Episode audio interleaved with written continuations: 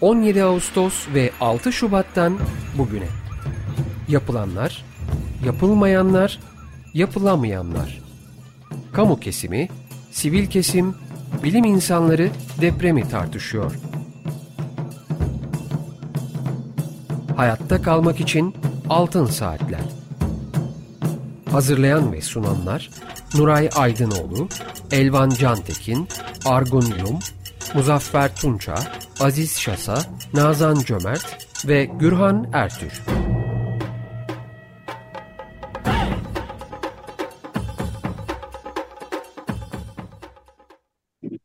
...95.0 Açık Radyo'da Altın Saatler programındayız. Bugünkü programı Mehmet Nuray Aydınoğlu, Argun Yum, Elvan Cantekin ve ben Gürhan Ertür. Ee, unuttum, özür dilerim. Nazan Cömert ve ben Gürhan Ertür birlikte e, sunuyoruz. Teknik Masada ise Berke Akmiş'e sesimizi sizlere ulaştıracak.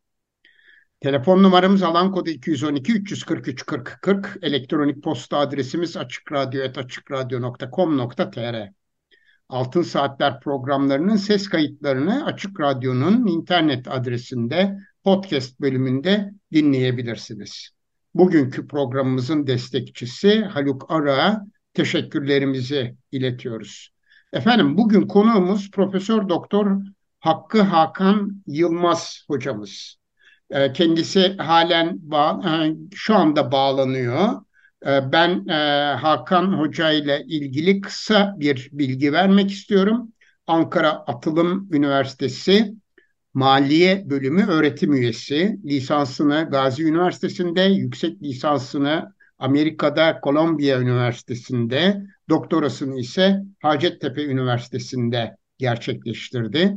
Birleşmiş Milletler Kalkınma Programı yürütücülüğünde gerçekleştirilen yerel yönetim reformu 3. aşama projesinde kıdemli kilit uzman ve baş teknik danışman olarak yer aldı.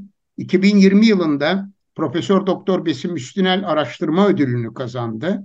Araştırma konuları arasında kamu bütçesi ve kamu finansmanı, maliye politikası, eşitsizlik ve gelirin yeniden dağılımı ve çocuk yoksulluğu, vergi politikaları, kamu politikaları analizi, yerel yönetimler maliyesi ve sağlık ekonomisi var. Bugün konuğumuz ile Birleşmiş Milletler Kalkınma Programı yürütücülüğünde gerçekleştirilen yerel yönetim reformu projesini konuşacağız. Ee, ama e, halen e, bağlanamadı sanıyorum. E, bağlanana evet şu anda bağlandı.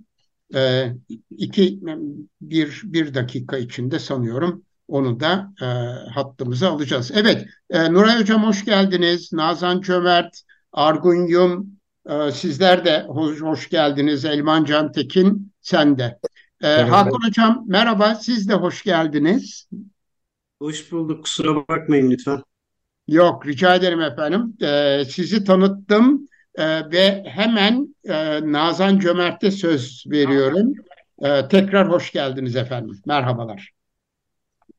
Evet, merhabalar.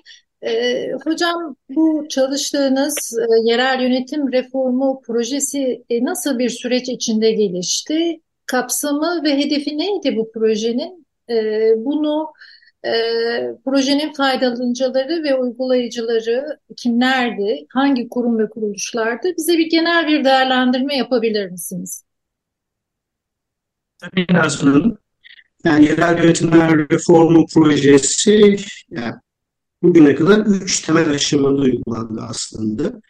E, temel çıkış noktası da e, Türkiye'nin Avrupa Birliği'ne üyelik e, sürecindeki temel hedefleri dikkate alınarak AB müktesebatını ve uygulamasını uyumun güçlendirilmesi ve bu güçlendirme amaçlı olmak üzere de e, mutfakta iş yapma biçimini değiştirecek kurumsal kapasitelerin desteklenmesi.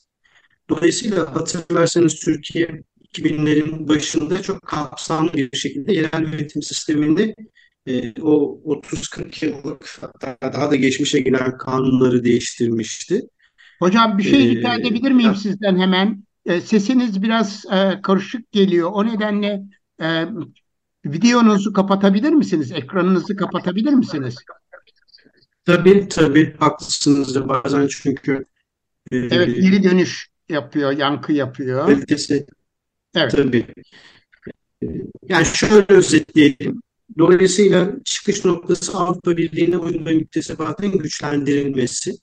Yani bu anlamda e, spesifik olarak demokratik karar alma mekanizmalarının gelişmesi yerel yönetimlerde, bu yerel yönetimlerin yönetsel ve mali özelliklerinin güçlendirilmesi ki benim çok önemli gördüğüm hizmet standartlarının geliştirilmesi, hizmet sunum etkinliğinin artırılması, özellikle belli yerel hizmetler anlamında şüphesiz ki hesap verilebilirlik ve e, katılım yani vatandaşların kendileriyle ilgili e, verilecek olan kararlara katılım mekanizmalarını güçlendirilmesi.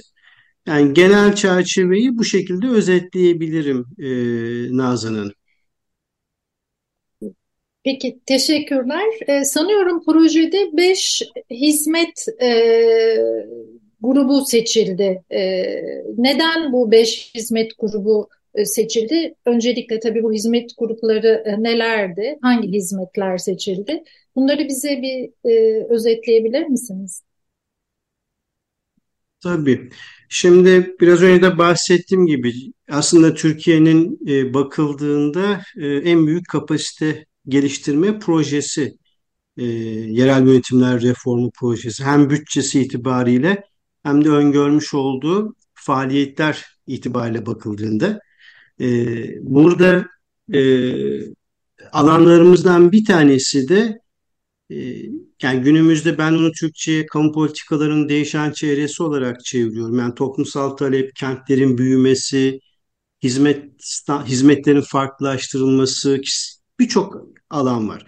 E, o anlamda da proje şunu öngörmüştü. E, 63-60 hani bizim referans verdiğimiz yeni bu büyük şehir modeliyle birlikte büyük şehirlerin hizmet üretme kapasitelerinin güçlenmesi. O anlamda da hizmet standartlarının e, ele alınması. Halk bizim beş alan belirledik uzun çalışmalar sonrasında Nazan Hanım öncelikli gördüğümüz. E, sonra ne kadar doğru bir karar verdiğimizde aslında oyun çalışmalar sonrasında anladık.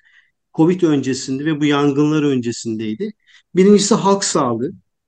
İkincisi toplu taşımada halk sağlığı. Üçüncüsü önleyici ve koruyucu itfaiye hizmetleri. Dördüncüsü evde yaşlı bakım hizmetleri. E, sonuncusu ise bu e, il özel idarelerin kalkmasıyla birlikte kırsala hizmet sunum da büyük şehirlerin üzerinde şekillendi. Yani merkezin e, taşradaki ajanları dışında o anlamda da tarımsal destekleme yani büyük şehirler bir destekleme hizmeti yapacaklarsa hani moda kavramlarımı kullansınlar e, işte herkes lavanta mı ekmeye çalışsın yok hayır hani ülkenin o bölgenin o kentin o coğrafyanın e, gerçeklerine ve işte diğer faktörlere uygun bir şekilde nasıl tarımsal destekler yapılır? Bu beş alan üzerinde projede oturuldu ve e, hizmet standartları e, geliştirildi. Bunlar toplu yani bir şekilde yayınlandı mı hocam? Bu beş alandan gitti çalışmalar. Bir, bir sorun var hocam. Bu, bunlar yayınlandı mı? Yani bu çalışmanın ürünü, ürünleri bir rapor halinde ee, şöyle e, larf.org.tr diye bir ev sayfamız var, bir web sayfamız var. Evet. Bu web sayfasını e, projenin bu hizmet standartları ilgili olan raporları yüklendi. Yani yüklenmeyen kısım e, mevzuat ve hani uygulamaları değiştirmeye yönelik policy e, recommendation kısımlarıydı. Ama bu raporları bullar.org.tr sayfasından elde etmek e, mümkün değerli hocam. E, bu noktada bu hizmet standartlarını da sorabilir miyiz? Bir örnek verebilir misiniz? Yani mesela e, itfaiye teşkilatı e, hizmetleriyle ilgili mesela e, öngörülen hizmet standartları e, konusunda birkaç örnek alabilir miyiz? Ve de burada bir takım herhalde hedefler de verildi. O hedefler nelerdir? Ve de tabii e, bu hedeflere e, erişme konusunda e, ne gibi çalışmalar yapılacak konusunda belediyelere bir destek söz konusu mu? Tabii. Şimdi yani bence iyi bir doğru bir soru. Yani bu işi nasıl yaptınız? Hani öncelikleriniz nelerdi? Bizim de e, proje uygulamasında en çok hani kafa yorduğumuz başlangıçtaki alanlardan bir tanesi bu oldu. Tamam biz diyelim itfaiye yani önleyici itfaiye hizmetleri açısından standartlar geliştireceğiz ama olaya nasıl yaklaşacağız?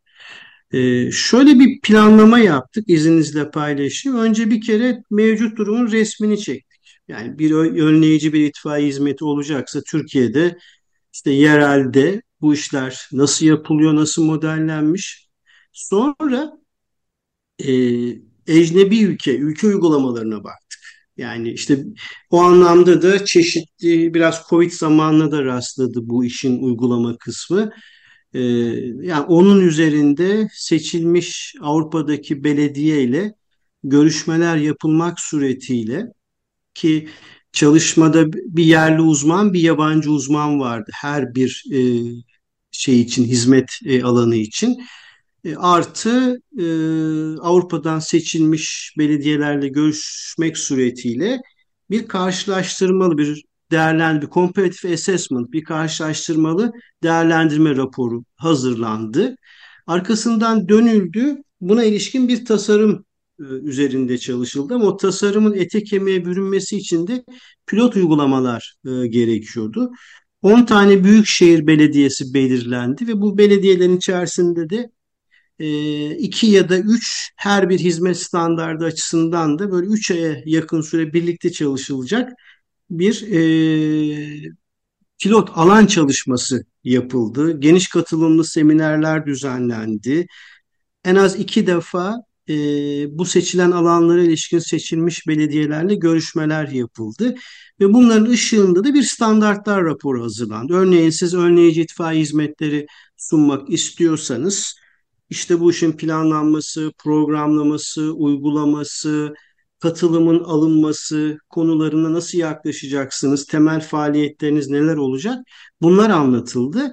E, fakat hocam burada tabii hani uzun yıllar kamu bürokrasisinde de akademisyenliğin yanında çalışmış birisi olarak hani güzel hani sözler güzel söylüyorsunuz, güzel tanımlıyorsunuz ama biz bunu kendi mutfağımızda iş yapma biçimine nasıl yansıtacağız dediğiniz zaman da e, biraz uzmanlarımızı zorladık ama uygulama rehberleri e, hazırlattık.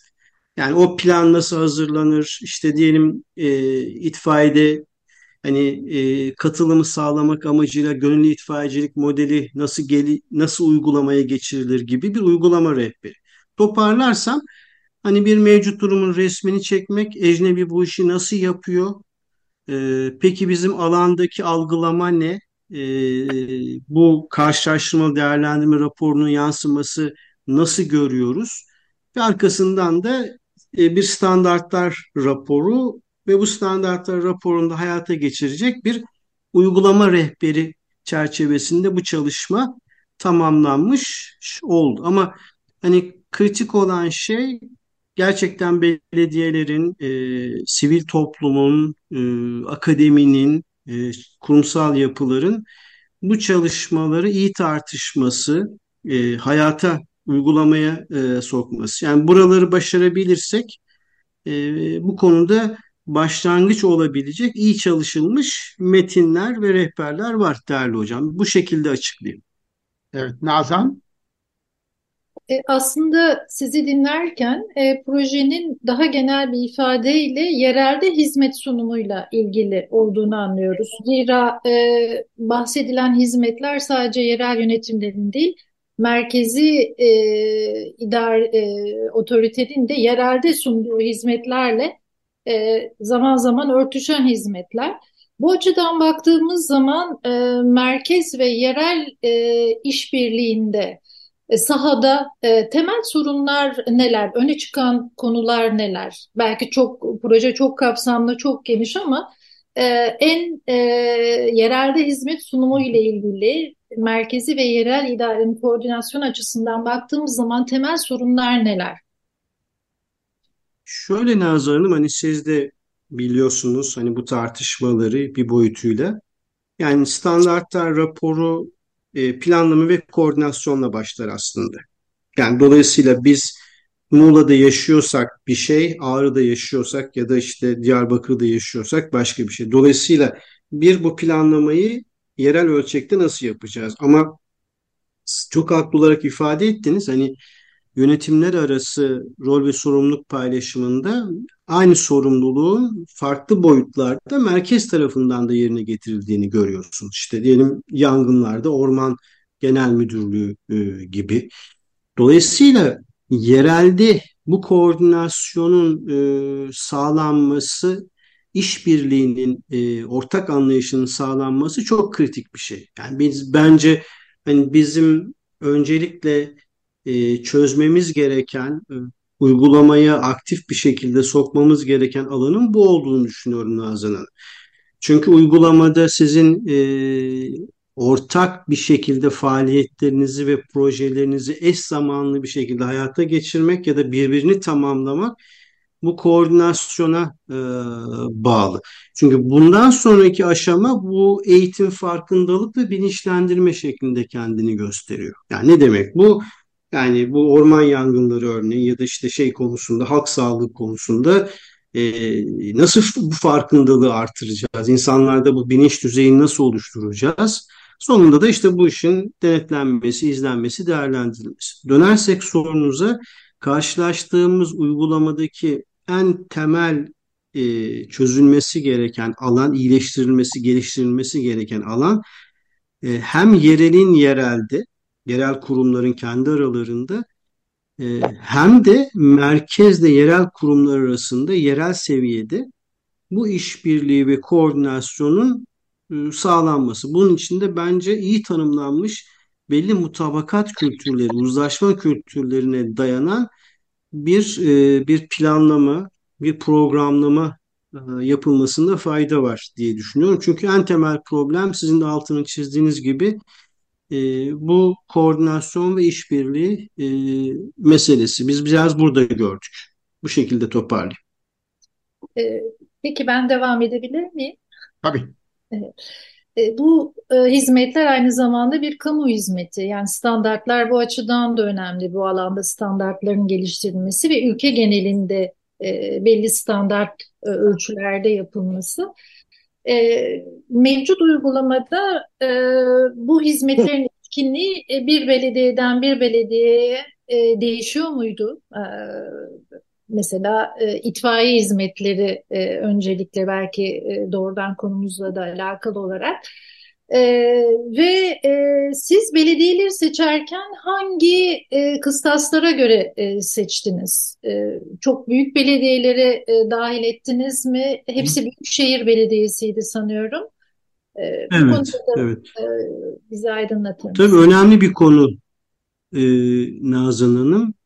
Yani bizim bu şey hizmet standartları ikinci bileşen altında büyük şehirlerde 63-60 ile büyük şehir modeline geçişle birlikte rol ve sorumlulukların artması bağlamında geliştirilenmiş. O yüzden de bu seçilen büyük şey, şeyler, belediyeler büyük şehir belediyeleriydi. İşte Muğla gibi, Denizli gibi, Balıkesir gibi, Ankara e, gibi 10 tane büyük şehir e, şey olarak, e, pilot olarak e, seçildi. Ee, şimdi bizim yerel yönetimler yasamız e, önceki yasalara göre e, rol ve sorumluluklar konusunda bence doğru bir şey koyuyor. Daha esnek bir şey ortaya koyuyor. Çerçeve ortaya koyuyor. Ve orada da diyor ki yerelde ortaya çıkan aslında şeyin kanunun ruhunun arkasındaki yaklaşım yerelde ortaya çıkan hizmet farklılaşmasına göre e, karar alma işte belediye meclisi gibi, başkan gibi, encümen gibi karar alma mekanizmaları bunu önceliklendirsin. Yani şey olarak doğru ama bizim bu faaliyetin öne çıkmasındaki ihtiyaç bu önceliklendirmede iş yapma biçiminde sorun var. Çünkü e, değerli hocalarım, değerli katılımcılar biz hizmet standardı dediğimiz zaman daha çok kamuda anladığımız şey e, işte dilekçe nereye verilecek, ona kaç günde cevap verilecek. Yani bu da önemli bir şey şüphesiz. Hani siz buna karşı ne yapacaksınız gibi bir şey. Ama burada bizim ele aldığımız hani Ecnebi'deki örneklerle birlikte ele aldığımız işte Milano Belediyesi'nden tutun da işte Barcelona Belediyesi'ne kadar onlar da büyük şehirlerdi çünkü seçilenlerdi. Bu hizmeti nasıl planlıyor? Yani planlarken önceliklendirmeyi hangi kriterlere dayandırıyor? Buna ilişkin uygulamayı, toplumsal farkındalığı, sahiplenmeyi, katılımı nasıl sağlıyor gibi. O yüzden Nazan Hanım belediyeler arasında gerçekten iş yapma biçimi açısından ciddi farklılıklar olduğunu gördük. İtfaiye belki daha az olan bir alandı ama mesela halk sağlığında, evde yaşlı bakım hizmetlerinde, tarımsal kırsal desteklemede bu daha yoğun bir şekilde çıktı karşımıza. Herkes biraz kendi bildiği şekilde açıkçası e, yapmaya çalışıyor. Kurum içerisindeki hani e, iş yapma biçimini belirleyecek yönetmelik, iş düzenlemeler gibi şeylerde biraz kısırlık var. Hani orada da bir, bir vizyon tam geliştirememiş diye tespit ettik. Dolayısıyla hem yereldeki uygulama biçimlerinin farklı olması, hem bir algılama sorunu, e, belediye içerisinde örneğin halk sağlığının ya da evde yaş tarımsal desteklemenin ne önceliğin nereye oturacağı gibi e, konularda e, kendi karar süreçlerini destekleyecek dokümanlar çıktığını e, düşünüyorum. Ama benim kişisel düşüncem bizim e, bu konuda e, hani her şeyi biliyoruz, her şey yazılı, çizili ama bunları hayata geçirecek e, şeyi, süreçleri de bir eksikliğimiz var açıkçası. E, yani o ezberi e, bozmak konusunda e, başka dinamik faktörlerin devreye girmesi gerektiğini düşünüyorum Nazlı Bu şekilde toparlayayım. Hocam e, bir de şey sorabilir miyiz? E, ne zaman başladı pilot uygulamalar? Ne kadar zamandır devam ediyor? Pilot, devam ediyorlarsa? Tabii. E, yani proje tamamlandı. E, proje tamamlandı. Yani 2022'nin sonunda e, tamamlanmış oldu. E, 2020 e, ve 2021 yılını kapsayacak şekilde proje devam etti. Çünkü standartların pilot uygulamalarla geliştirilmesi kritik bir süreçti o e, ön çalışmalarla. Ama uygulama rehberleriyle birlikte de sürecin güçlendirilmesi gerekiyor. Dolayısıyla 2020 Covid zamanı da aslında 2020-21 ve 2022 yani yaklaşık iki buçuk yıla yayılan bir şey oldu. Bizi de en çok gören e, faaliyet e, alanı buydu aslında. Hizmet standartlarıydı öyle söyleyeyim projede. E, Hakan Hocam bir de e, projenin adı Yerel Yönetim Reformu aşama 3. E, böyle evet. olunca da 1 ve 2'yi merak ediyoruz. E, çok özetle 1 ve 2'de e, neler yapıldı? Onu da Tabii. E, Tabii memnuniyetle. E, aslında hani e, birinci aşamanın gittiği dönem 2005 yıl, 2005 ve 2007'de bu ilk aşama uygulanıyor. Biraz önce bahsettiğim gibi yani belediye yasası, büyükşehir yasası, İloze, İloze İdaresi yasası, Mali İdare Birlikler yasasının kapsamlı değiştiği bir dönemdi. Dolayısıyla LAR 1 bu kapsama oturdu ve temel amacı da şuydu. E, yani kapsamlı bir mevzuat değişikliği e, söz konusu. Yani parantez içinde şöyle ben size örnek olarak vereyim. Hani biraz çarpıcı bir örnek ama e, yani 2000'lerin ben ortalarında eski bir hani sayıştaycı olarak e, ortalarında bir sürü belediye başkanının e, bir okula asfalt dök, döktüğü için ağır cezada yargılandığını biliyorum. Yani çok yaygın bir şey olmayabilir. Ama çok katı bir yasaydı baktığımız zaman. Ama bu yeni yasalarla birlikte olay biraz daha esnek, biraz daha yönetimsel bir altyapıyı oluşturuldu. O yüzden de bu mevzuat çalışmaları, ikincil mevzuat çalışmaları nasıl desteklenecek? E, düzenlemeler e, bu hizmet üreten yerel kurumlar tarafından nasıl içselleştirilecek? O zaman belediyeler İçişleri Bakanlığı'nda bağlı İçişleri Bakanlığı'ndaki Mali İdareler Genel Müdürlüğü'nün koordinasyonundaydı. E, o İçişleri Bakanlığı Mahalli İdareler Genel Müdürlüğü'nün reform stratejisi ya da reform sürecini desteklemesi nasıl geliştirilecekti? Birinci aşama buydu. İkinci aşama 2009-2011 biraz önce bahsettiğim gibi AB'nin bu müktesebat e, ana alanı çerçevesinde. İkinci aşamada ise e, daha çok hani e, bu belediye işbirliklerinin güçlendirilmesi, kurumsal yönetim yapılarının bu mevzuat içselleştirdikten sonra iyileştirilmesi, vatandaş katılımının sağlanması, Türkiye Belediyeler Birliği'nin buradaki rolü ve kapasitesinin e, güçlendirilmesi gibi çalışmayı. Dolayısıyla aslında baktığınız zaman hani bu gerek LAR 1, gerek LAR 2, gerek LAR 3 nereden baksanız 12-13 milyon avroluk büyük bir kapasite geliştirme e, programına e, dayanmakta. LAR 3 ise biraz önce çerçevesini çizdiğim gibi genel çerçevesi şuydu. Gerçekten e, bir değişen kapsamlı bir yapı var. Büyükşehir modeli var. Artık günümüzde biz e, kamusal politikalar, kamu yararı, vatandaşın talebi gibi değişen parametre, çevresel, teknolojik, e, geleneksel, kurumsal yapıların sorgulanması, yani birçok alanda farklılaşan bir yapıda katılımı nasıl sağlayacağız? Dolayısıyla bu hani genel mimaride biraz e, bu e, çerçeve üzerine e, oturdu.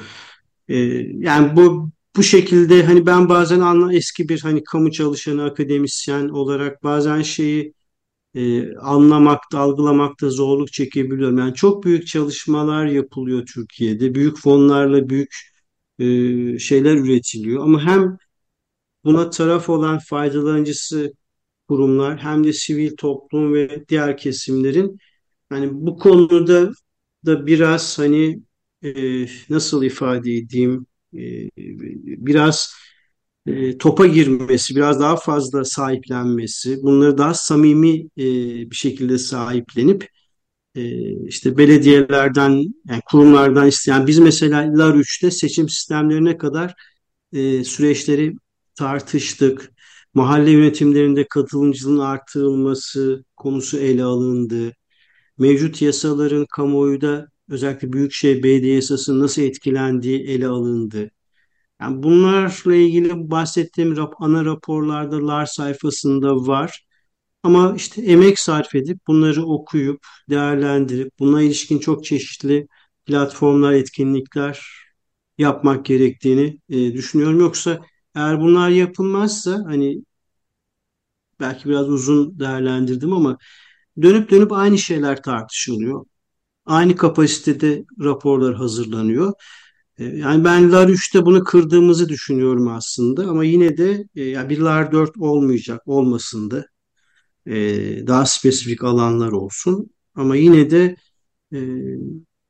toplumsal aktörlerin, sivil toplumun, eğitim kurumlarının bunları tartışması, anlamaya çalışması ve bunu buna yönelik olmak üzere de yerel yönetimler ve merkez üzerinde taleplerini geliştirmesi, güçlendirilmesi e, bir ihtiyaçtır, bir geliştirilmesi alanıdır diye düşünüyorum. Bu şekilde toparlayayım.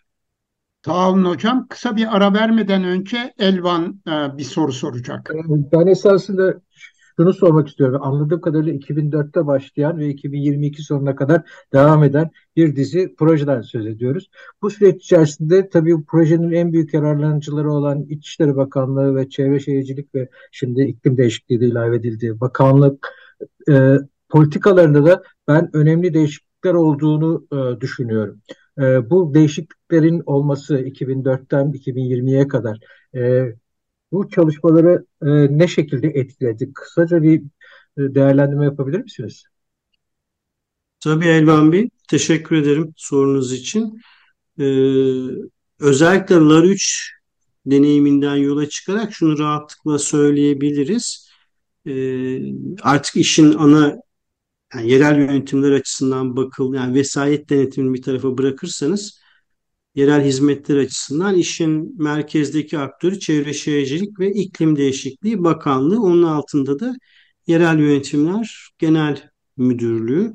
Bu anlamda e, birçok düzenleme mesela kalkınma planına bakarsanız kalkınma planı dönüp bakanlığa diyor ki her sene en az yerel yönetimlerde sunulan hizmetin kalitesini artıracak en az iki tane e, şey belirleyin. Alan belirleyin ve buna ilişkin de hizmet standartları oluşturun. Mesela bu anlamda bu raporlar e, ve bu çalışmalar şu anda bakanlık tarafından kullanılıyor, geliştirilen mevzuata ekleniyor. İkincisi benim alanım, ben özünde kamu maliyecisiyim. E, yani Türkiye'de de kamu maliyesinin ve bütçenin çok doğru anladığı, anlaşıldığını düşünmüyorum açıkçası. E, başka bir şeyde tartışılabilir bu. Özellikle şu günümüzde ta yaptığımız vergi tartışmalarında bu daha çok ortaya çıkıyor. Ee, mesela performans, hani performansı sadece teknik bir şey olarak düşünmeyin. Yani kamu yararı çerçevesinde biz bu hizmeti sunarken örneğin halk sağlığı hizmetini sunuyorsunuz. Ya da e, su hizmeti sunuyoruz. Yani neden biz çeşmelerden akan suları içemiyoruz? Avrupa'ya gittiğiniz zaman bunu içebiliyorsunuz. Dolayısıyla mesela o performansla ilgili çalışma bir program modeline geçiş öngörüyor. Diyor ki bana nereye para harcadığını e, söyle tamam. Hangi birimin hangi kurumun harcadığını söyle tamam. Ama günün sonunda onunla ne sonuçları ne çıktıları elde ettin. Yani sen örneğin işte altyapı hizmetleriyle halk sağlığı hizmetleriyle e, neyi değiştirdin? Hani kamu yararını, e, kamusal yararı, sosyal faydayı, sosyal yararı ne seviyede artırdın ve bunun da hani oradaki vatandaşların yaşam kalitesi, iyi olma hali ve o yerel yapının e, işte kamusal müdahaleye gerekçe anlamında iyileştirmesi açısından ne yaptı? Mesela bu bizim benim çok heyecanla çalıştığım bir kısımdı. Bu e, mesela Elvan Bey şeyi de sağlar. Yani hesap verme sorumluluğunu sadece hukuki kurallara değil ki önemli ama aynı zamanda etkinlik temelinde e, yani etkinlik derken de attığınız taş ürküttüğünüz kurbağaya değiyor mu? Hedeflediğiniz sonuçlara ulaşabildiniz mi?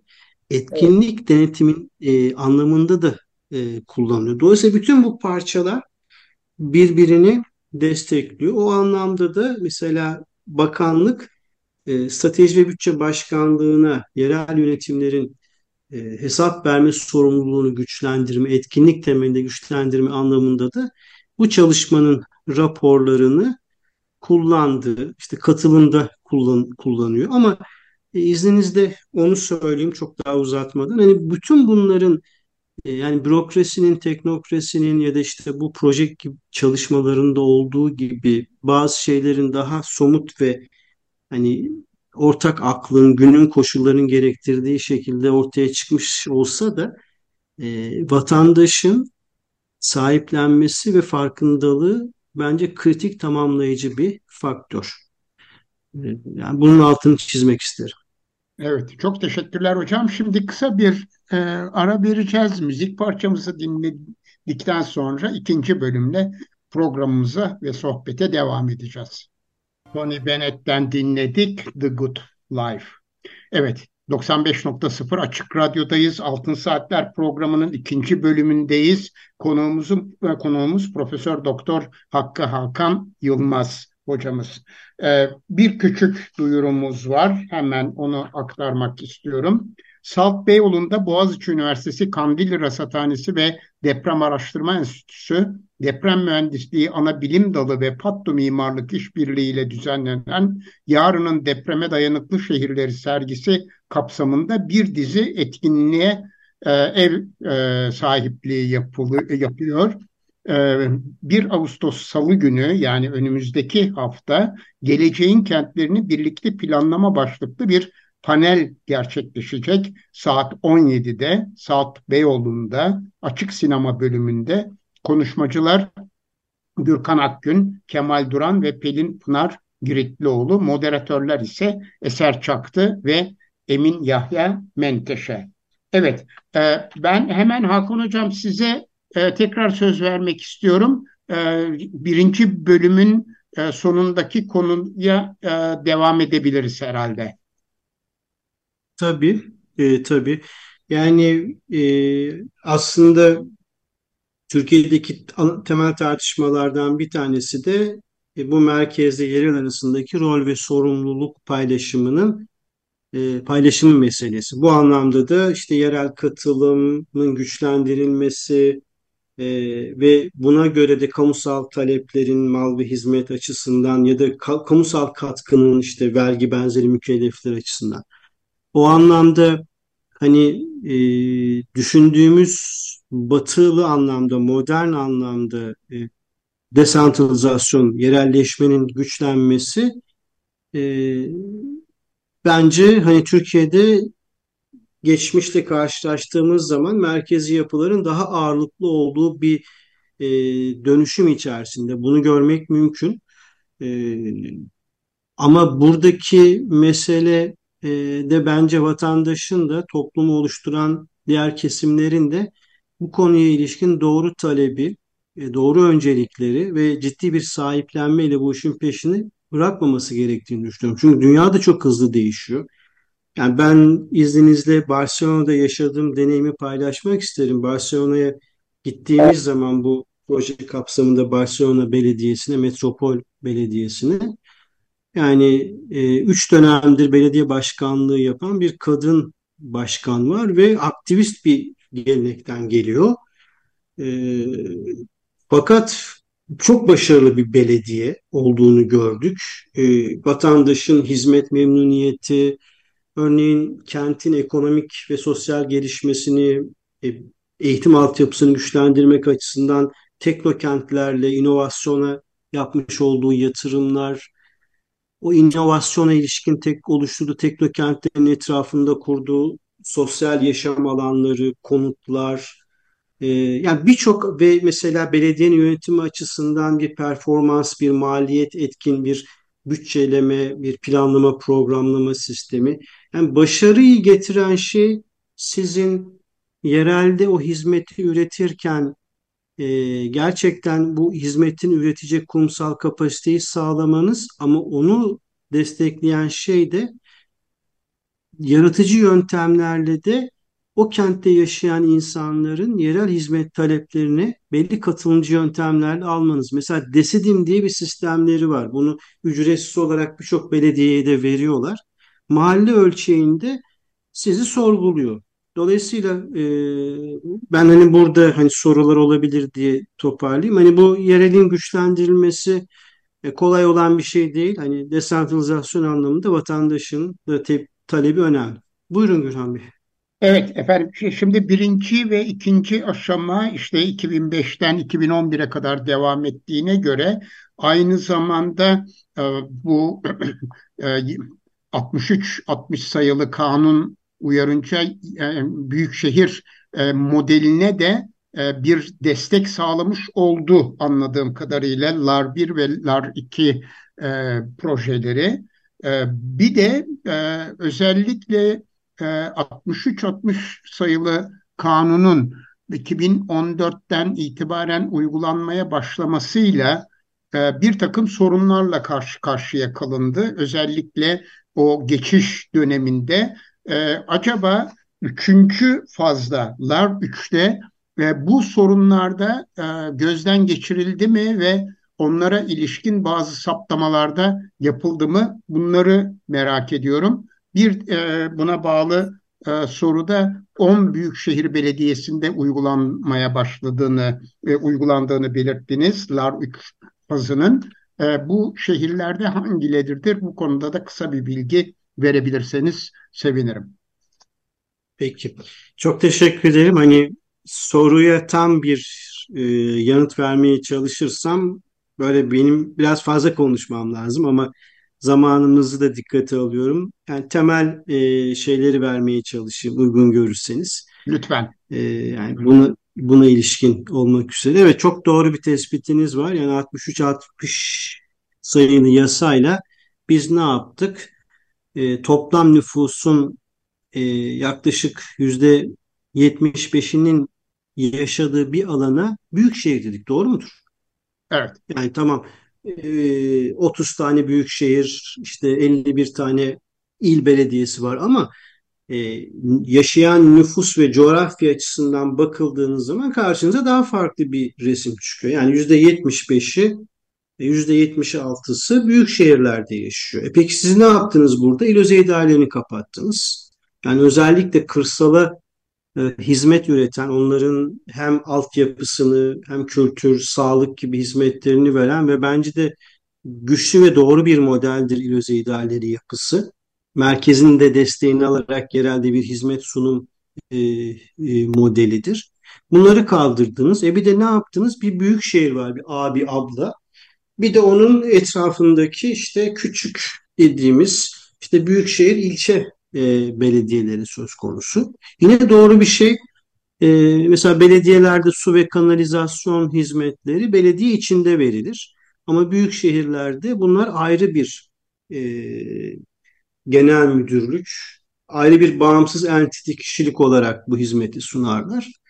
Yani çok hani şöyle özetleyeyim ben şimdi böyle bir model değiştiği zaman bu sizin iş yapma biçiminizde. Yani 30 tane e, belediyenin bu nitelikte olması gerekiyor muydu? Bence olması gerekmiyordu. Yani Avrupa'ya gittiğiniz zaman işte Viyana, Paris vesaire bunların bu kentlerin bile özel kanunları olduğunu görürsünüz. Özel düzenlemeleri olduğunu görürsünüz. Yani bizdeki sorun şuydu. Büyük şehir dediğiniz zaman Aydın'ı da aynı kefeye koyuyorsunuz. İstanbul'da aynı kefeye koyuyorsunuz. Ya da su kanalizasyon idaresi, ulaşım AŞ'ler diyorsunuz. E bunlarla ilgili mesela çerçeve düzenleme yok. Bütün su kanalizasyon idareleri İSKİ kanununa konulan bir geçici maddeyle e, çalışıyor. Yani bunu biraz durum tespiti açısından söylüyorum Günay Bey. Dolayısıyla proje mesela su kanalizasyon idareleri ilgili de ben çok önemsiyorum mesela orada yaptığımız şeyi de. E, yani benim mottom şuydu orada. Yani niye biz çeşmedeki suyu içmiyoruz kardeşim? Yani e, neden çeşmelerden daha içilebilir? Veya şimdi gidin Datça'ya ya da işte e, sahil kentlerine e, su yok ya da su deniz suyuyla ka karıştırılarak e, insanlara veriliyor. İşte kanalizasyon sistemi nerede? Birçok su kanalizasyon idaresinde arıtma çalıştırılmıyor. Neden işte maliyet vesaire gibi. Kapattım hani bu biraz daha şey konu ama LAR projesinin bence en büyük katkısı bu iş yapma biçimini belirleyen kural setlerini e, Avrupa'daki örnekler üzerinden de giderek yani birebir aynı alamazsınız çünkü oranın geleneği, tarihi, kültürü yani o farklı bir form. E, mesela İspanya'da hatırlıyorum yani Madrid e, veya ilgili su kanalizasyon idaresine girdiğimiz zaman sistemlerini anlamakta zor çektik. Onlar da anlatmakta zorluk çektiler. Çünkü tarihsel bir yapıdan gelen bir şey. Toparlarsam günler bizim hani bu anlamda e, hani zor olan ama önemli gören bir katkımız oldu düzenlemeyle ilişkin. Hangi belediyeler seçildi? Ben hatırladıklarımı söyleyeyim izninizle. E, Denizli, e, Muğla, Ankara, e, Büyükşehir. Bunlar tabii hepsi büyükşehir e, belediyeleri, e, Balıkesir, Aydın,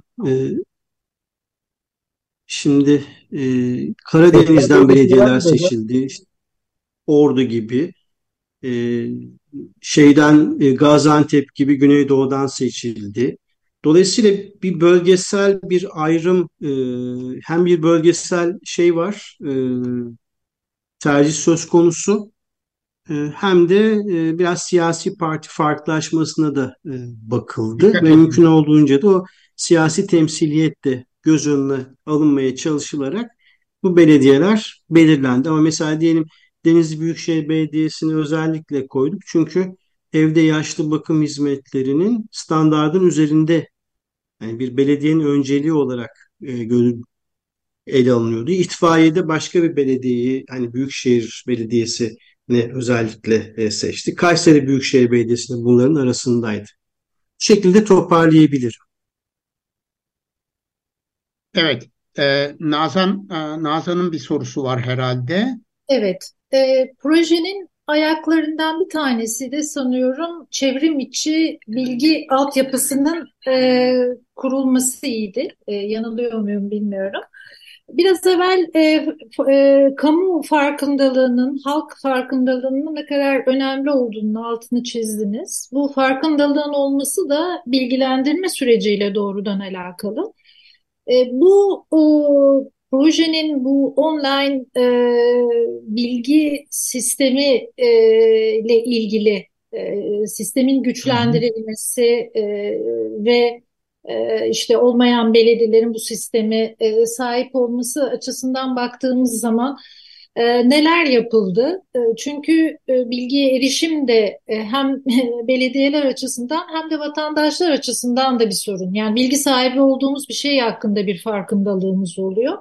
E, projenin bu evet, ayağıyla ilgili evet. ne söyleyebiliriz? Ee, Nazan Hanım bence de hani işlerin biraz e, hani bu değişimi sağlayacak şeylerden bir tanesi de tamam farkında olduk ama e, bu farkındalığı bir bilgiyle nasıl destekleyeceğiz ki yani karar süreçlerine bunlar yansısın bütün taraflar açısından. E, yerel yönetim reformu projesi e, üçüncü phase, üçüncü aşamanın üçüncü bileşeni de e, yerel yönetim sistemine ait bir yönetim bilgi sistemi altyapısının kurulması ve bu sistemin güncellenmesi. Birçok Avrupa Birliği projesinde bu yazılım meselesini hep görürsünüz. İşte bir yazılım yapılacak, bilgiler orada toplanacak. Daha sonra işte bu bilgiler projenin öngördüğü amaçlar çerçevesinde dağıtılacak. Genellikle projeler biter, dosya kapanır. O yazılımda hani bir yerde yazılmış ama e, içselleşti yani kurum ve kullanıcılar tarafından e, içselleştirilmemiş bir şekilde orada kalır. Ama bu projede biz bunu çok dert ettik kendimize. Aslında bir proje değil, bu bir programdır bana sorarsanız. Çünkü her bir faaliyet bir projeye karşılık gelebilir. Bunu içselleştirdik ve bir yerel bilgi sistemi oluşturduk. E, bu sistemi oluştururken de dijitalleşmenin e, önemli bir faydası olan mesela standart raporların hazırlanması. Yani işte oradaki nüfus nedir, ekonomik yapı nedir, kaç kişi çalışır, işte yapılan kamusal hizmetler, yoldu, ıı, işte vesaire. Dolayısıyla e, ya da işte ne kadar bütçesinde kaynak var, ne kadarını harcıyor, bunun ne kadarını emlak vergisinden topluyor, işte ne kadarını diğer yerel vergilerden, ne kadarını hazineden e, alıyor. İşte vergilerin yüzde kaçının tahakkuk tahsilatını yapabiliyor. İşte yatırımsa hangi projelere bu kaynaklarını e, aktarıyor e, gibi böyle bir e, tüm bu bilgileri düzenli aralıklarla e, özellikle belediyelerden toplayan bir yerel bilgi sistemi yazılımı e, geliştirildi. Bir basit e, şeylerle birlikte, yapay zeka uygulamalarıyla birlikte. Ee, mesela biz buna şeyi entegre etmeyi düşünmüştük ve uygulanıyor da şu anda. Çevre Şehir İklim Değişikliği Bakanlığı bu yazılımı hayata geçiriyor. Dolayısıyla geçirdi ve sonuçları da mesela diyelim bir doğal afet olduğu bir yerde. Belediyeler hani e, o doğal afete müdahale edecekleri zaman araç kapasiteleri, işte insan gücü kapasiteleri yetişmiş Mesela bu bilgi sistemi artık bunlara sahip. Rahatlıkla hızla müdahale edecek. Hani yakın çevrede yani bunları üretebilecek bir yapı e, söz konusu. E, yani bunun tabii entegrasyonu önemli bu sistemin ve bu sistemi sadece merkezin değil e, yerel aktörlerin de e, aktif bir şekilde kullanıyor olması, e, o konuda bilgi sahibi olması önemli. Mesela bir tane faaliyetimiz var vardı entegre etmeyi istediğimiz ama tam e, uygulayamadığımız o da işte belediyeler birbirinden öğrenme etkisi açısından iyi yaptıkları faaliyetlerin, e, projelerin orada yer alması, sunulması, işte bazı faaliyetlerin öne çıkması e, seçilerek işte şu faaliyeti şu belediye iyi yapıyor, şöyle yapıyor gibi. İşte örneğin diyelim erken çocukluk hizmeti ya da kadın istihdamını desteklemeye yönelik şu tür şeyleri var. Ee, yani ilginçtir. Yani belediyelerde de orada da bir anlama problemi var. Ee, ama mesela onu tam entegre edemedik bu e, projede. Hani orada ödül sistemi olacak. O belediyenin ne yaptığını diğer belediyeler e, görmüş olacaklar vesaire. Ama dönersek Nazan Hanım, evet yerel yönetimde bir e, bilgi bilgi sistemi altyapısının kurulması e, bu proje kapsamında Çevre Şehircilik ve İklim Değişikliği Bakanlığı odaklı gerçekleştirilmiş oldu. Onu rahatlıkla söyleyebilirim.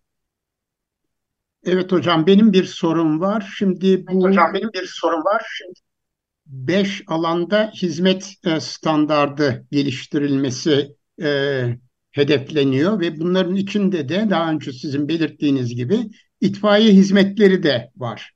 Bu itfaiye hizmetleri e, konusunda özellikle Büyükşehir Belediye Yasası'ndan sonra e, köylerin e, mahalleye dönüştürülmesi ve e, itfaiye hizmetlerinin de merkezileştirilmesi oldukça ciddi bir takım sorunlara neden oldu. Hatta orman yangınlarına daha öncesinde orman e, köylülerinin gönüllü olarak seferber edildiği bir durum ortadan kalktı. Bunun da orman yangınlarında önemli e, bir e, negatif etkisinin olduğu tespit edildi.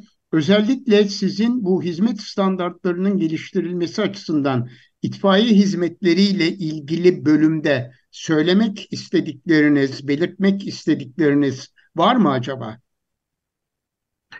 Ee, yani bu konunun uzmanı esas olarak Nazan Hanım aramızda. Hani benim evet, bildiğim doğru. başka diğer katılımcılar. Dolayısıyla bu konuda e, hani Nazan Hanım çok daha e, doğru değerlendirmeleri yapar. Ben çok kısa bir şey söyleyeyim. Nazan Hanım'a burada söz vereyim e, uygun görürse. E, yani bu sizin de konuşmanızın başında çizdiğiniz çerçevedeki kabullerin ne kadar şey olduğu hani hayatın kendisine doğru ya da o yerel katılım ilişkin olduğu konusunu bu tür çalışmalar aslında ortaya koyacaktır. Evet. Hani bana kişisel düşüncem hani yangınla mücadele bir ölçek ekonomisi meselesidir. Yani küçük belediyelerin ayrı ayrı birer tane yangın itfaiye aracı alıp çünkü artık mesele sadece yangın değil. Hani o doğal afetler, trafik kazaları, e, onlara daha uzman müdahaleler hani işte daha teçhizat, ekipman, kentin mesela Denizli'ye gidin dar dar sokakların olduğu bir yeri görürsünüz. Ama Muğla'ya gidin işte ormanları, yeşillik alanları görürsünüz. Dolayısıyla bu çalışmada e, hocam bu ortaya konmuş oldu. Bu farklılaşma hani bu diferen bu nasıl customize edileceği, nasıl özelleştirilebileceği, bunun planının programının uygulama modelleri nasıl hazırlanacağı şeklinde e, ortaya koyuldu. Ama ben hani Nazan Hanım uygun görürse hani itfaiye hizmetleri anlamındaki şeyi kendisine bırakayım e, diye düşünüyorum. onu Değil bırakamayacağız. Onu bırakamayacağız hocam. Çünkü e, zamanımızı doldurduk. E, size hı hı. çok teşekkür ediyoruz. Sağ olun. Programımıza katıldınız. Proje hakkında bilgi verdiniz. Ben gene dinleyicilerimize e, bilgilere ulaşmak açısından lar.org.tr adresini e, vermek istiyorum. E, oradan hı hı. E, projeye ilişkin e, yerel yönetim e, reformu projesine ilişkin ve bunun üçüncü ayağı, birinci, ikinci ve üçüncü ayaklarına ilişkin bilgileri alabilirler. Çok çok teşekkürler hocam programımıza katıldığınız için. Sağ olunuz. Teşekkür ederim. Ben çok keyifli oldu benim açımdan da. Ben de teşekkür ederim. Evet efendim. Ee, bugün Açık Radyo Altın Saatler programında konuğumuz Profesör Doktor Hakkı Hakan Yılmaz hocamız idi. Kendisiyle Birleşmiş Milletler Kalkınma Programı yürütücülüğünde gerçekleştirilen yerel yönetim reformu projesini özellikle de üçüncü fazını konuştuk. Gelecek hafta yeni bir Altın Saatler programında görüşmek dileğiyle. Hoşçakalın.